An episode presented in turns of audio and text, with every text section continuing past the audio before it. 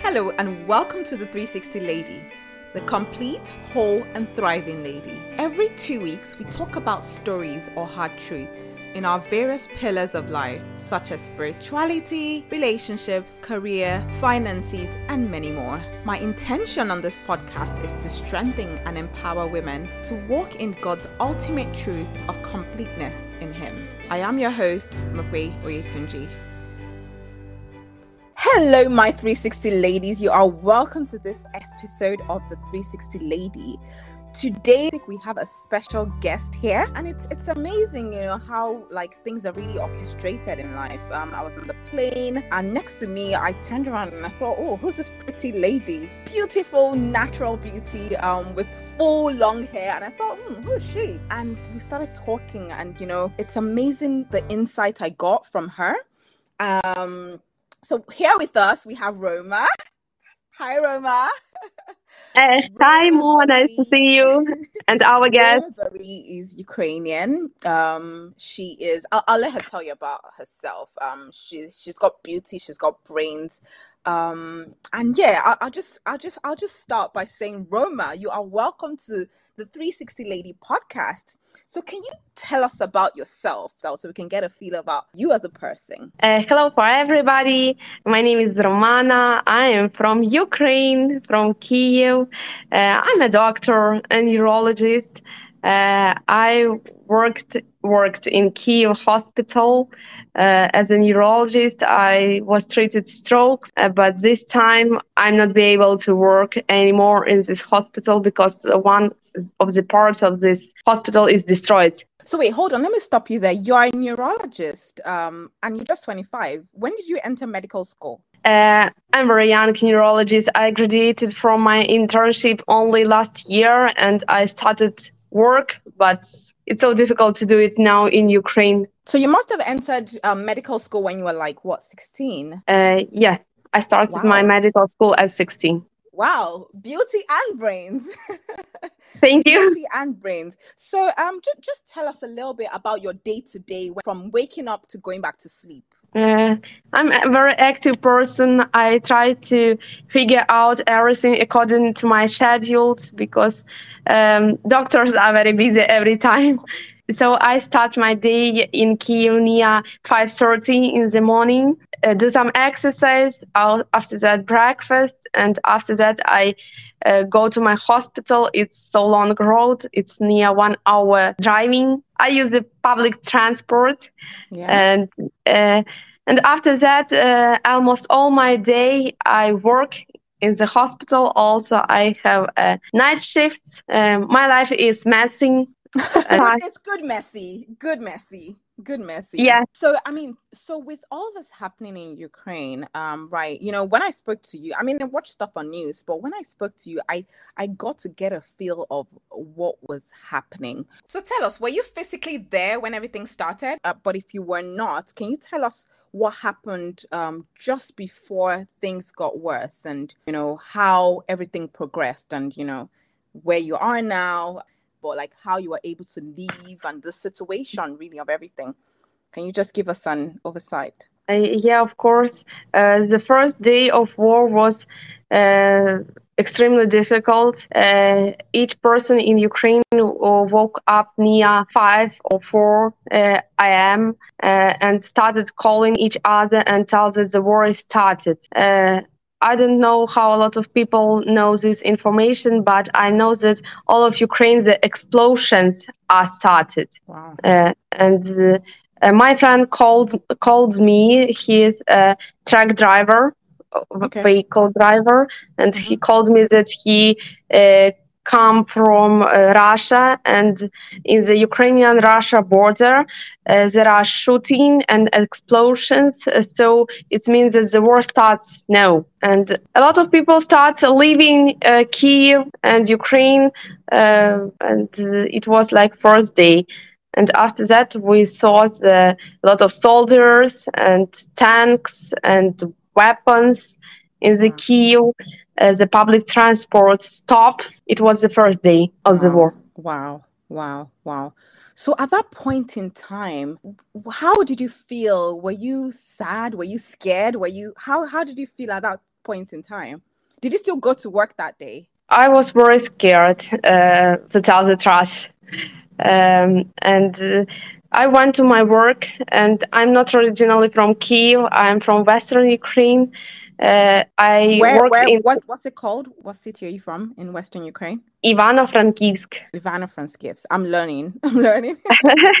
it's not so popular city, but uh, after this situation, it will be because it's the center of all refugees in Ukraine now. It's safe place. okay, okay, okay, okay. After your friend called you, what happened? He called me and told that I must leave Kiev as fast as possible uh, because Wow. it will be so dangerous and unsafe. And a lot of soldiers from Russia come to Kiev to attack this place, and it will be so dangerous to stay in Kiev. Wow. So at that point in time, what was going through your mind?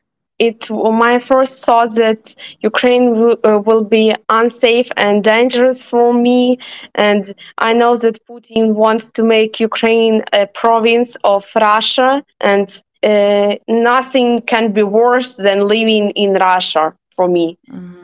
So my first obviously you thought had that your friends, you had your friends and everyone in in Ukraine, right? yes, but almost all my friends leave Ukraine. Near now, I think six million on of people leave Ukraine. Wow, wow. So can you tell us, was it your whole family that left? No, I'm only one child, but all my family uh, lived. Like me, my mom, my granny, uh, both of my gr- grandmoms. Uh, only my father are in the war, and my granddad uh, work like a volunteer in the war. All men went to protect Ukraine. Wow. So your grandpa, your grandpa stayed back. Your dad also stayed back. Yes, my granddad and my father are in Ukraine. Wow, wow, wow. I, I mean, I see that and I see courage um, because we've been talking about courage this month. And, and for me, uh, that is courage, you know, letting your family go ahead while you stay back. And we must commend these people. We must, I mean, I'm giving them a round of applause that that is courage you know standing up for your country despite the fact that you know your family is is is gone. And like it's it's difficult. It's tough at that time. Like i would want to be with my family you know but but staying back and fighting for your country while you let your family go that i see is Yeah. courage. Now let's talk about you. Um the courage to leave um for the unknown. Um at what point did you decide um you know we have to go to a different country it was so difficult to leave my home, to leave my family, to leave my uh, things there, to leave everything. Uh, but uh, the news don't tell truth. A lot of Mhm. people died so much. Uh, they don't say exact numbers, uh, but it's much more people died than they told to us. wow That's why we decided to leave, and we don't know the way uh, how to leave the country and which country uh, choose for living later and where Mm. to stay. But uh, I was uh, living by a huge truck, you know, like big car. yeah yeah truck yeah Yes, and I go to I went to the border near five days in the car. It's six hundred kilometers Five- from Kiev to the border. Yeah. Wow five days did you have food to eat uh, we stopped in the uh, petrol station or in the supermarket, but uh, it was panic for people, and people bought uh, everything. Uh, There were no food, no water, anything in the supermarket, only like some sweets. And uh, so we uh, took these sweets and some snacks and continued driving. And we were happy because we have enough petrol in this huge car. Mm. and people were driving for four three days in the car and they don't have enough petrol. And they ask people please give us petrol to continue our driving. It was extre- extremely scared. Yeah yeah. Uh, finally we got to the border and waiting there near uh, one more day in the line because the line were extremely long. A lot of Mhm. people were, were in the border. So we wait one day in this line Uh, in this car. And after that, we crossed the border to Hungary. Wow. So it was from Hungary you now decided to leave for greener pastures. And yeah. I'm grateful for that because, you know, like, I mean, like I said initially, I, I looked at you on the flyer and I thought, wow, she's beautiful you know but it's it's funny how you see someone but you don't even know their story. And when i started talking to you i thought you're you're not just beautiful you know you've got brains you're super intelligent you know you're resilient you're strong you're courageous. You know and yeah you might say your day was messy and you know you were scared you were overwhelmed you were unsure about so many things. But the fact that you're still here and you're still standing and you are able to find courage to even leave because not everybody in its sense can actually leave, especially like, you know, leaving your dad behind. You know, that is scary. But yet you did, you know. It was necessity. It, it was, was not my my choice. Which is important as well. I, I suppose also when you're forced to do certain things, you never really realize what you can actually do, you know. But I'm super glad, you know, you're standing, you're living, because I'm sure there were people who were not even able to make it out of the place you know but i'm super thankful to god that you're here you're standing. You can tell your story now let's talk about life after the move. I mean, you are a super brilliant neurologist who had just started their career. I mean, tell us, do you know what life will look like for you now? Um, are you hopeful? Because hope is a strong thing that keeps us going. Yeah, thank you so much for a lot of compliments. My pleasure to hear it. Uh, I don't know what the lives give me in the future, but but. Uh, it's extremely difficult for me now because uh, my diploma is good only in Ukraine, and whenever I uh, stay, I must prove it and continue my studying. Mm-hmm. And uh, nobody wants to give me the job. Yeah. Also, the news told that uh, a lot of countries wait us with open arms, but it's mm-hmm. also not true. Uh, nobody wait us, especially the U.S. is uh, mm-hmm. they don't give uh, any abilities for refugees. Mm. Um, but uh, I know I saw a lot of good people, volunteers in Hungary. They met us near the border and invite, gave food, uh, uh, get us to warm place, mm. uh, gave us place for living. Um, but it's also difficult to uh, work in Hungary or Italy or Spain. We hope they open, uh, they will open the borders for Ukrainians, but um, they open the borders, but they don't give the ability to work according okay. to our professions. Okay. so I'm going to work like waitress or receptionist or um, tour guide, uh, yeah. something simpler. Yeah. But you know what? I, I, and I'm saying this, and I'm also saying this to so many, many people out there who would need to start from scratch. It is not easy. Um, I don't know how you feel, but I'm saying a prayer to you and each and every one who is going through this process, you know, that whatever you lay your hands upon, it will be successful and you will be light. Like people would see you and hear your story and see what you've been through and think, wow, she's resilient, you know, she's strong, you know, she's courageous and that would also set them it will be like a ripple effect and it will set them on fire. You know you will be like lights that is set upon a hill and when people see you they will draw strength from you. Like i mean when i saw you i just thought i was just really drawn um and that was also like the process of you know me checking up on you and you know and my 360 ladies my 360 men if you're listening and you're able to help roma in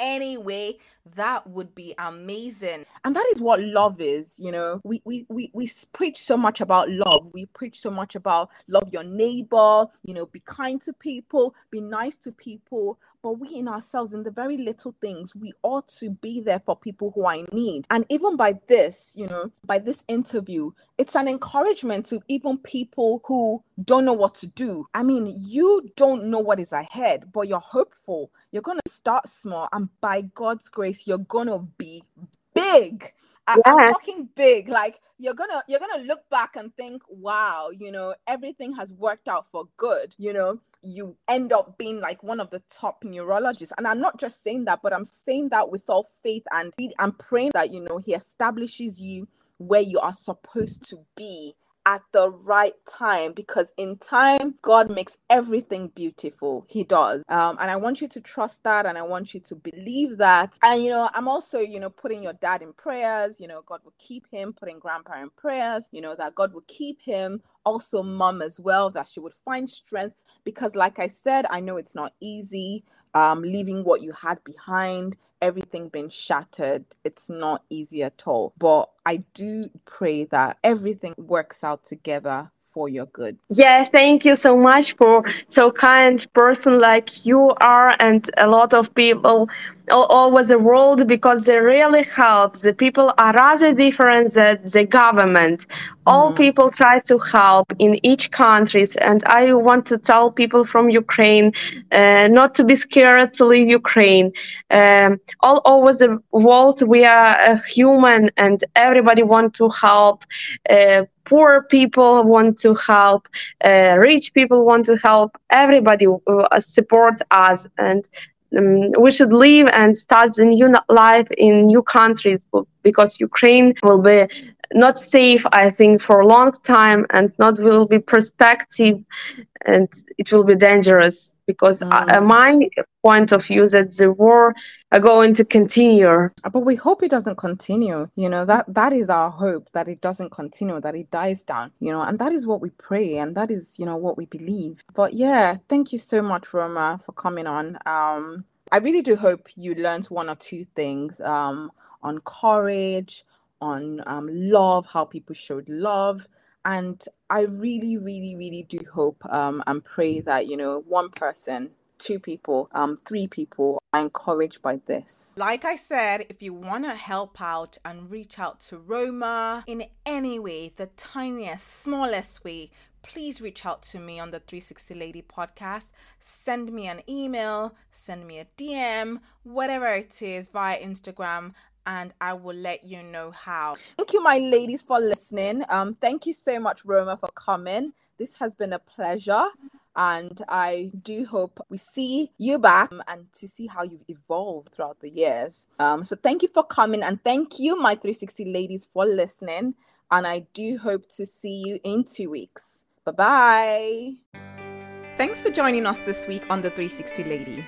I trust you have taken some golden nuggets to living a complete life in Christ. If you haven't already done so, please subscribe to the 360 Lady on this platform to stay in touch and never miss a show. If you like the show, kindly leave a rating on the platform so we can keep bringing a mix of magnificent and inspiring episodes.